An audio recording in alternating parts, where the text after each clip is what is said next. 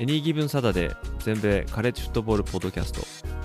この番組はアメリカ在住20年以上の間にカレッジフットボールにどっぷりハマってしまったアメフト未経験者が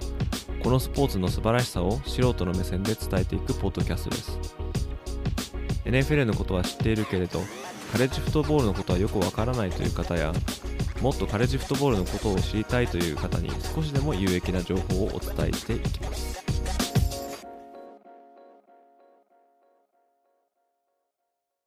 皆さんご機嫌いかがでしょうか？こちらは全米カレッジフットボールファンサイトエニーギブンサタデーがお送りするポッドキャストです。今回のエピソードはエニーギブンサタデーのポッドキャスト第2回目のゲスト会となります。今回お越しいただいたのはアメフトの情報を提供しているウェブサイトであるインサイドアウトを運営されておられます、えーアメフトフリークさんです。アメフトフリークさんよろしくお願いします。よろしくお願いします。いやー、ゆ呼んでいただいてありがとうございます。いえ、とんでもないです。えーはいっと、も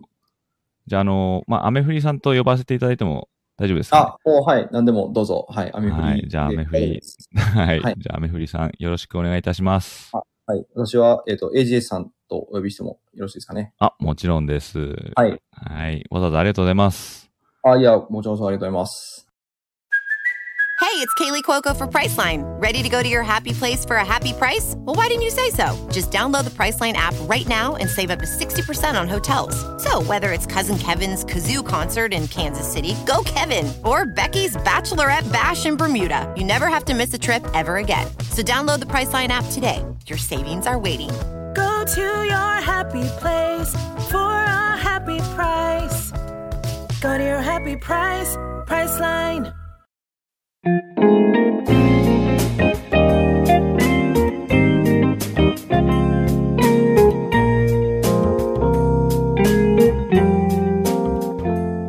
メフリさんとの、まあ、はい。接点というか、まあ、きっかけ、はいはい。これをちょっと、あお話を持ちかけたきっかけをちょっとお話しさせてもらおうかなと思うんですけども、あまあ、でもその前にちょっと実は、謝っておかなきゃいけないことがあるなと思って、えーっ何でしょと、あのまあ、DM ね、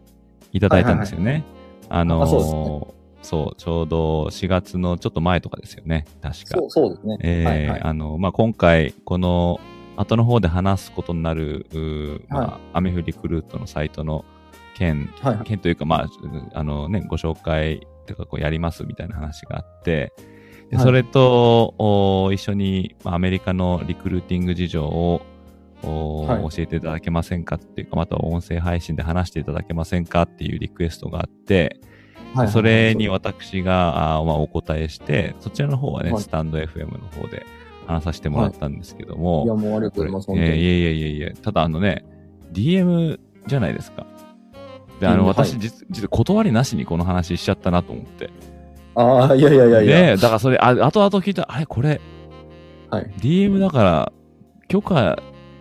いただいてから話さなきゃいけなかったなと思って、こんな時にいやいやあれですけど、本当申し訳ありません。いやいや、むしろ、あの、もともと多分、えー多分他にもいろんな多分リクエストが、あの、AJ さんのところされてたと思うんですけども、はい、そうですね。ちょっと、順番抜かしみたいな形でちょっと僕は。いやいやいやいやいや、もう、いやいや、とんでもないです。本当にありがとうございます。じゃあ、あの、早速ですけども、あの、アメフリさんの、ちょっと自己紹介みたいのを、ちょっとしていただこうかなと思うんですけども、はいよ。ろしくお願い、お願いできますかね？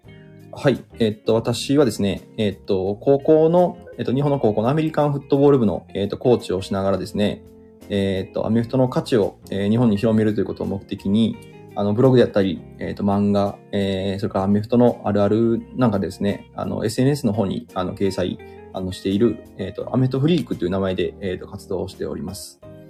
概要欄の方にちょっとあのウェブサイトのアドレスとかを載っけておくんで、皆様、あの、ちょっとチェックしていただければ、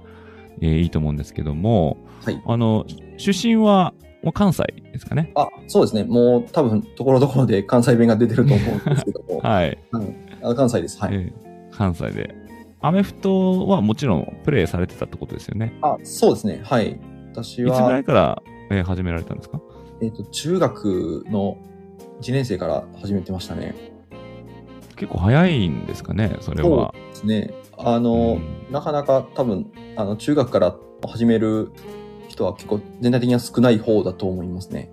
でもあのね、関西ってアメフトが盛んっていうイメージがあるんですけど、はい、はい。そういう面ではその関西でその中学校からアメフトやるっていうのは、まあ、すごいレアっていうわけではないんですかね。結構周りでもいた感じですか？いや、えっ、と、多分すごいレアだったと思いますね。あ、そうなんですね。はい。はい。中学校にチームがあったってことですか？あ、そうなんです。ちょっとうん、はい、珍しい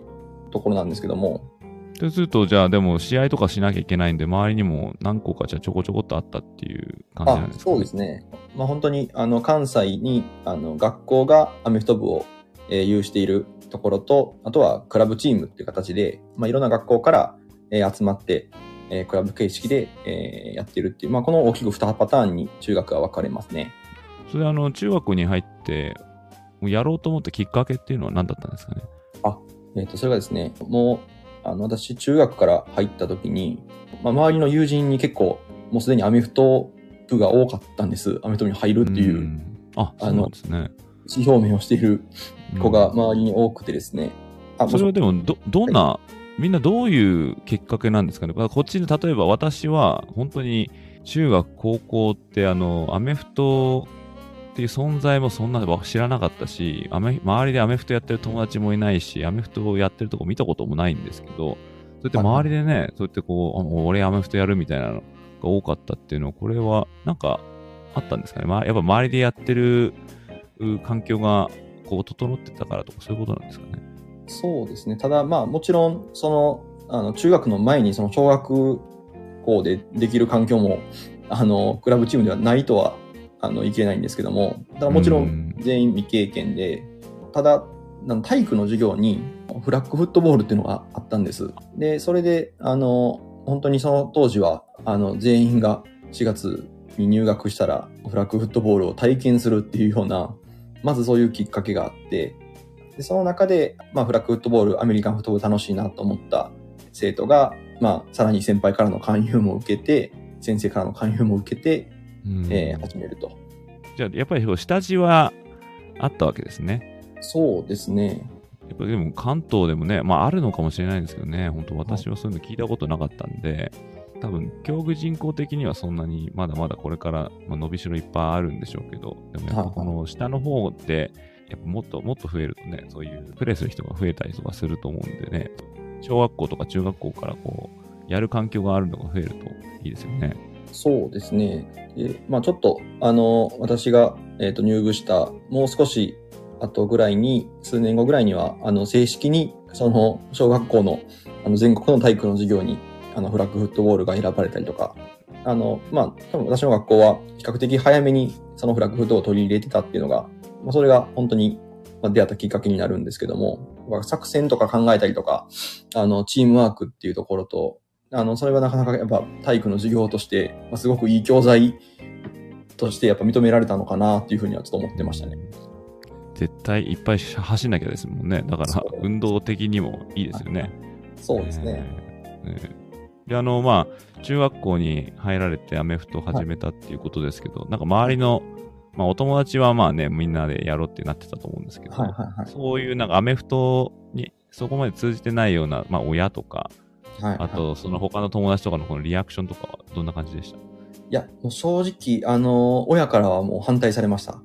ああ、そうですか。なはいなんでって言ってました？いや、まずその私、小学生の頃に、特にこれといったスポーツ形式の習い事っていうのがもうしてなくて、うん。あの、まあ、本当に、あの、もうみんなが習うような水泳とか、あの、本当にそれぐらいだったんです。で、もっと言うと、小学生の時に、あの、ハマっていたのが、あの、囲碁、囲碁将棋とかのボードゲームですね。うん。囲碁に、あの、ハマっていたので、むしろ、中学の時は、あの、囲碁部を、こう、がなかったんですよね。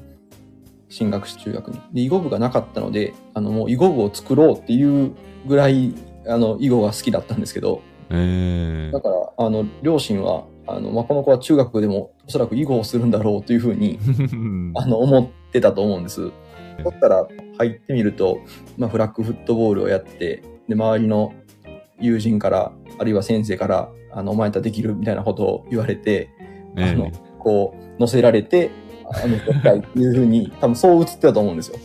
だからもう、いや、そんな、あんたなんか無理やでっていうのが、まあ、まず親の、あったんですね。はいその反対に合いましたね。ただ、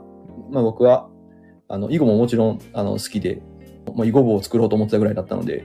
好きだったんですけども、まあそれよりもこう、やっぱりこうみんなと一緒に、あの、するアメフトっていうところと、まあその時の、あの、フラッグフットボールの体験があまりにも自分の中では、まあ楽しい経験だったので、まあ、あの、本当に続けたいなっていう思いで、まあ、あの、両親説得して、ご両親はなんかあ危ないからとかそういうこともあったんですかねああ、もちろんそうですね。やっぱり怪我とかっていうのは、あの、まあ、ありまし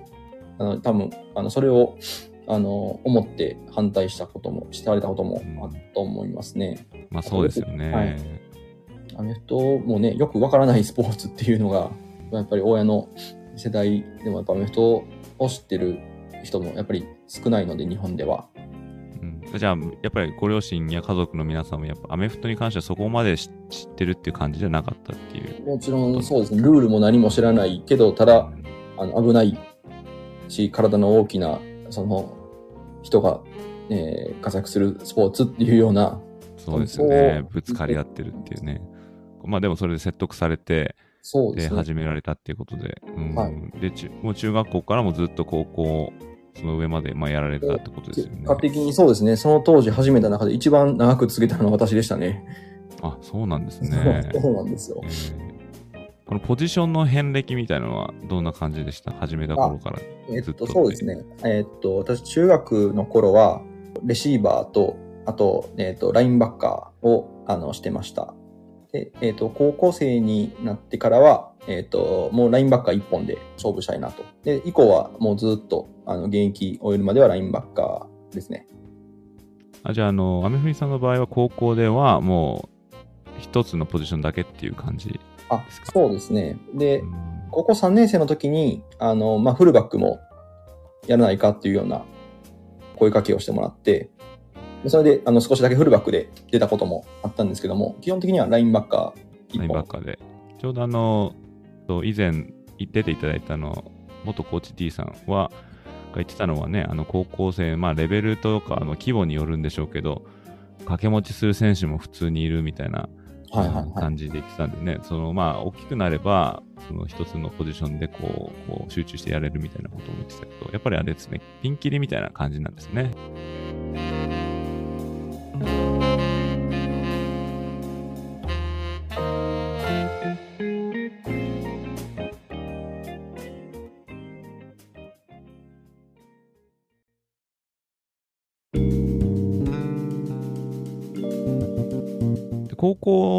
あ、関西のね、さっきもちょっと言ったんですけど、関西の方がアメフトが盛り上がってるっていうような、まあ、あの感覚的にはあるんですけど、はいはいはい。その高校アメフトの、地元での高校アメフトの普及度とか、まあ、盛り上がりっていうのは、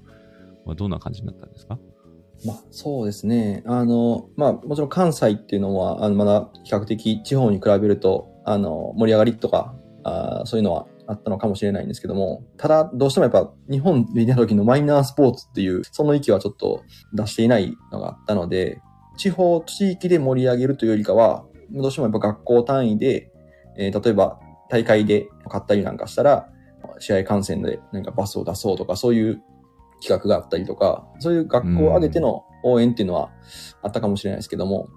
何かこう地方で盛り上がるとかそういうのは、どうしても本当にアメフト界の中で粛々とこう大会をしてみたいな、そんなぐらいの盛り上がりしかなかったですね。関西の高校って、アメフトを持ってる高校何校ぐらいあるんですかね？高校だと30、40、30ぐらいですかね。もっと多いか。な関西でも盛んといっても、やっぱり、まあ、県によっては、そうですね一桁しかないみたいな。うんなのでねはい。かなり、あの、まず最初は、都道府県で、あの、県大会、府大会っていうのをするんですけども、で、勝ち上がったチームが、あの、関西大会っていうところで、関西の一番を決める大会に上がっていって、そのか、それはあれですか？秋、秋とかにあるんですか？あ、えっ、と、日本はアメフト春と秋があって、ええはい。で、今ちょうどまさに春大会の真っ最中なんですけども、あ、そうか、二つ違うんですね。これ、春大会と、はい。で秋の方があのクリスマスボールっていうのが確かあるんですよね。あ、そうですね。はい。あの、高校のそれに向、けてやるのが秋の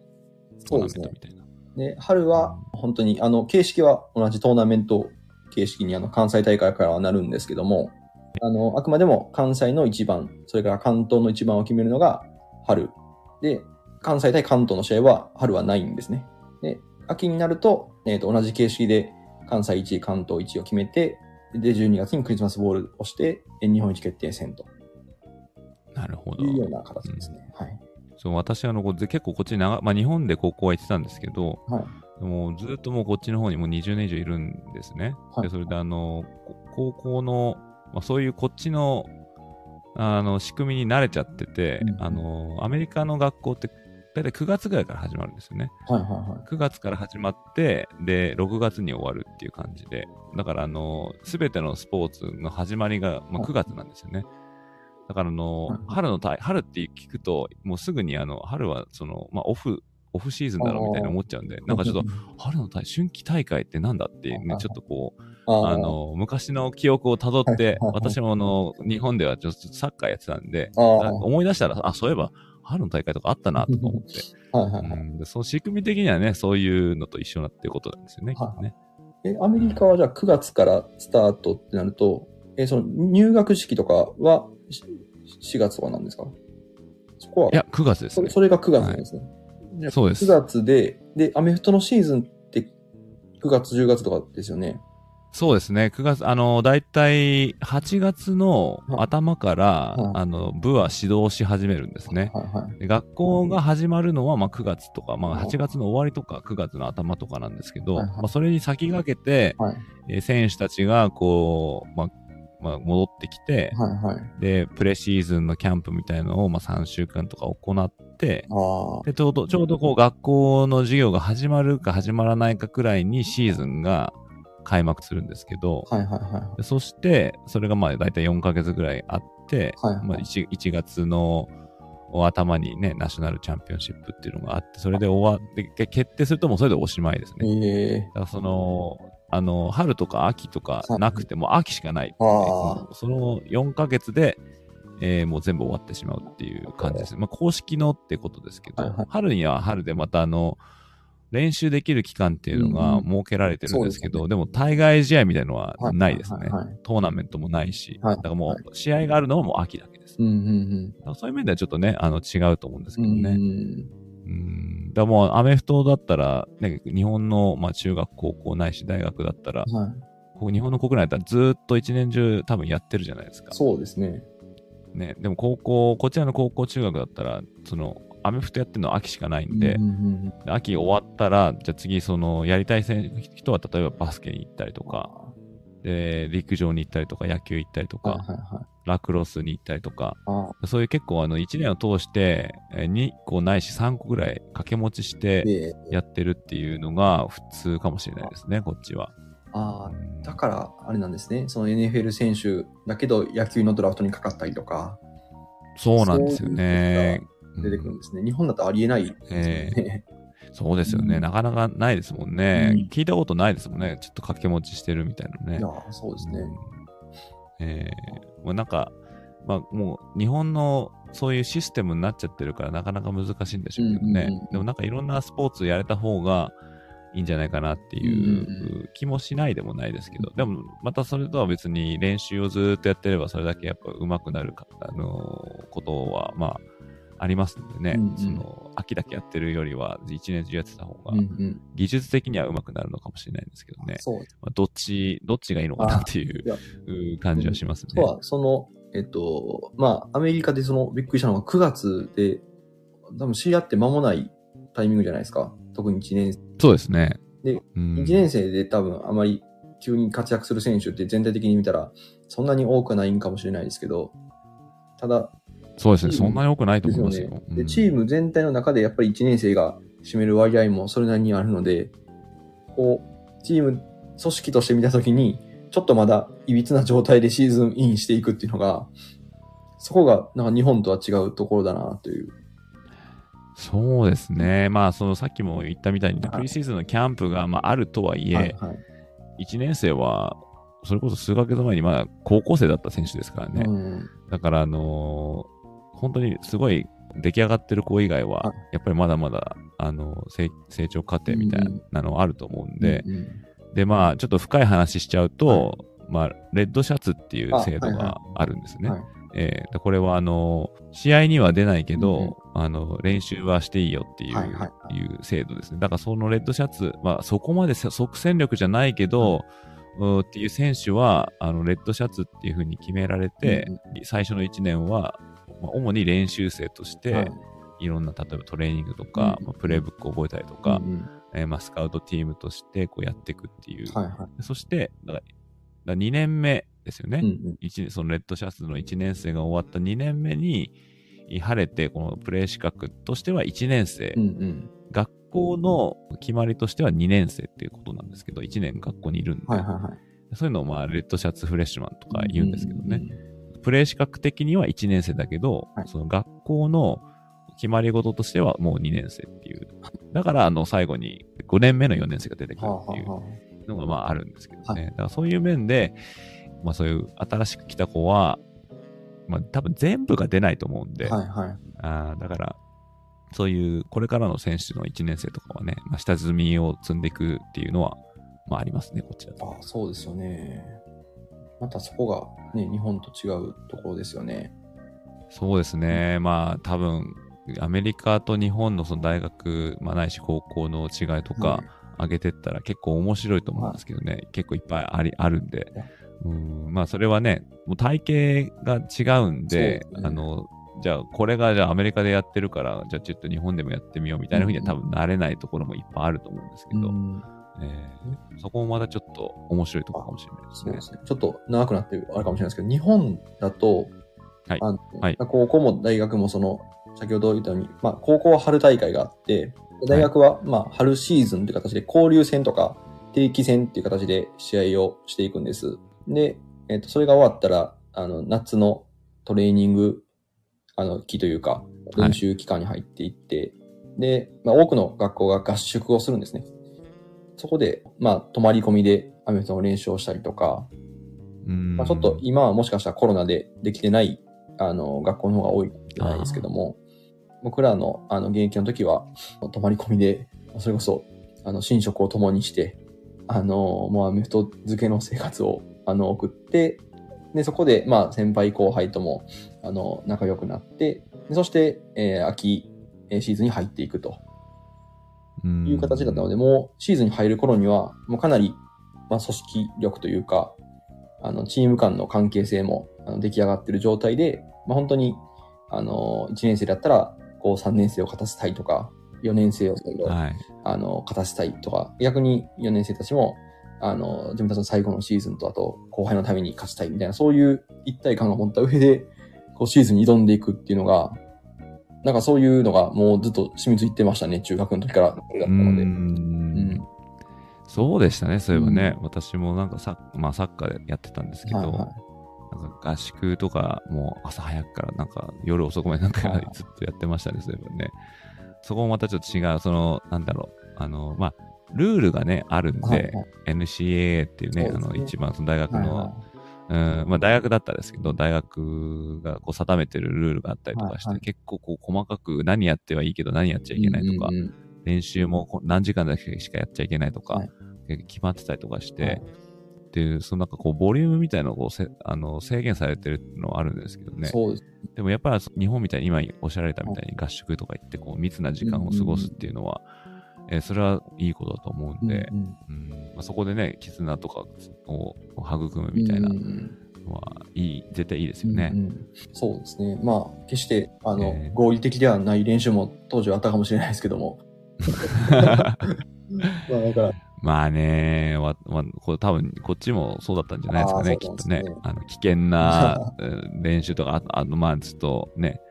まあ日本とはまた違うかもしれないですけど、またその別のベクトルでなんかちょっと厳しい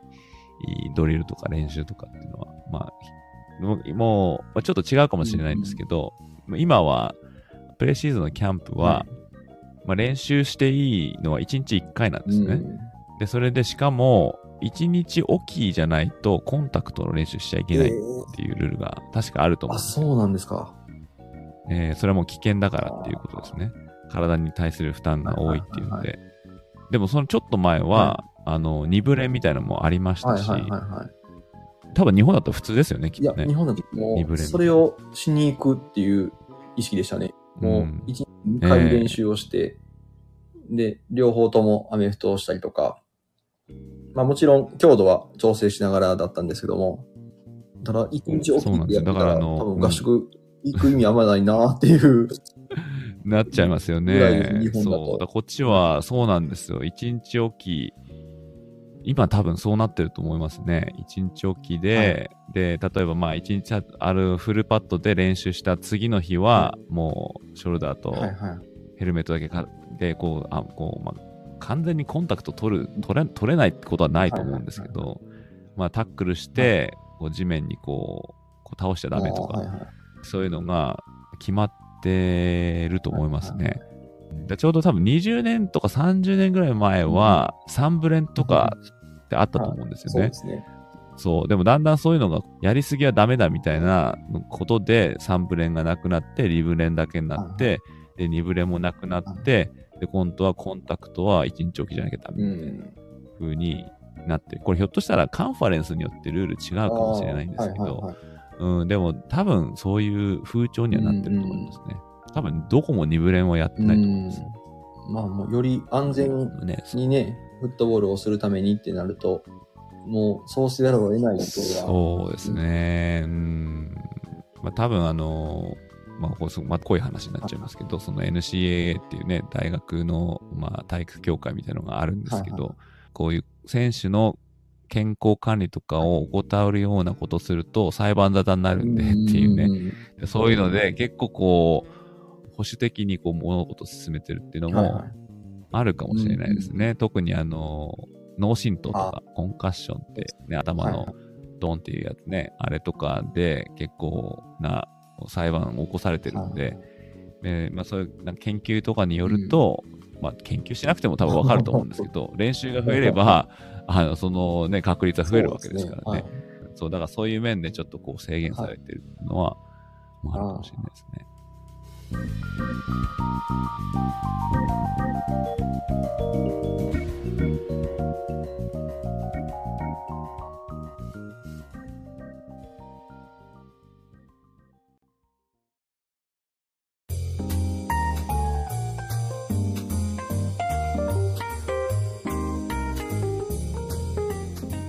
今ちょっと、アメフリさん、高校までの話で出したけど、大学でもプレーはそうですね。はいされてたんです、。大学でも、あの、ラインバッカーとしてそのまま継続して選手やってましたね。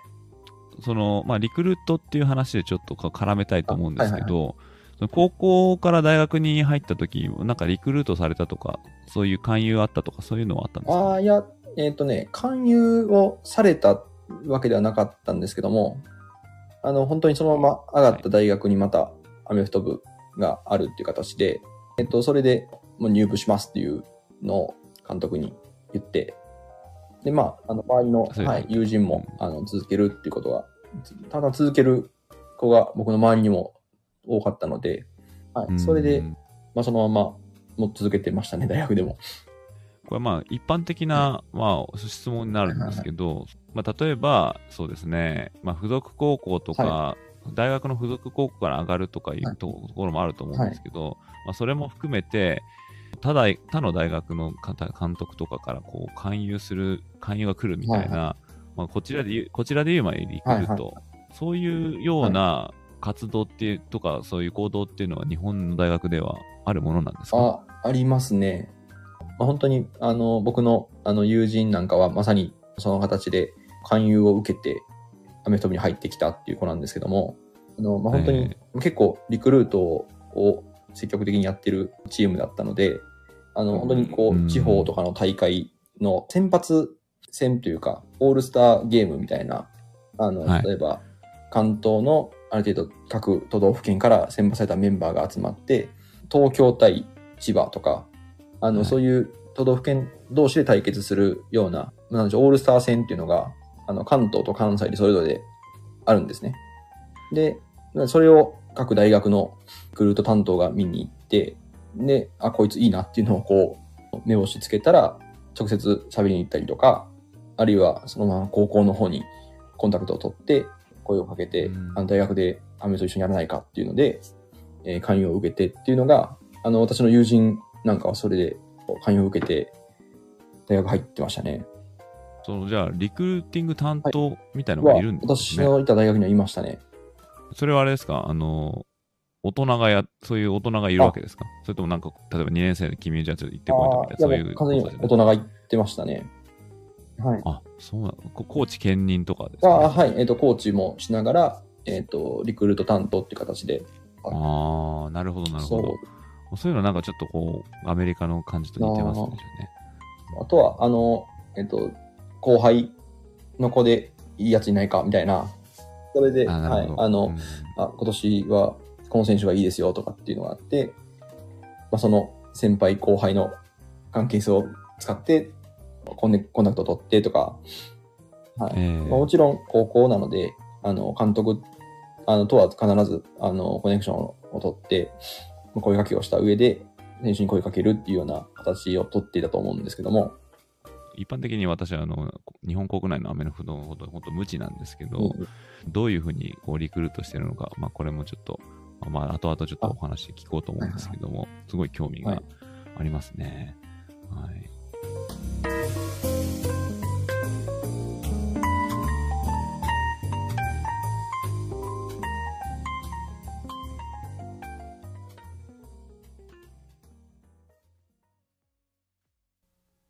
ということで今回はゲストにアメフトフリークさんをお迎えしてアメフトフリークさんがアメフトを始めたきっかけアメフト選手としての中学高校でのお話そして大学でのリクルーティングの話を自身の経験を交えてお話ししていただきました。次回のエピソードでは大学でのプレー経験大学卒業後の選手の経験そして選手を引退されてからの高校の母校でのコーチングの話をしていただいておりますので、ぜひそちらの方も楽しみにしていてください。ということで今回のエピソードはここまでとなります。最後までお時間いただきありがとうございました。カレッジフットボールの情報は当ウェブサイト www.ags-football.net でもシーズン中の話から基礎知識、カレッジフットボールの歴史、読み物など盛りだくさん取り揃えておりますので、ぜひお立ち寄りください。そしてこのポッドキャストが面白かったなとか、また聞きたいなと思っていただけたら、ぜひお聞きのアプリでいいねや高評価を残していただけると嬉しいです。また、フォローやサブスクライブしていただけると、新しいエピソードが配信された時に通知が届きますので便利となっております。それでは次回のエピソードでまたお会いいたしましょう。どうもありがとうございました。「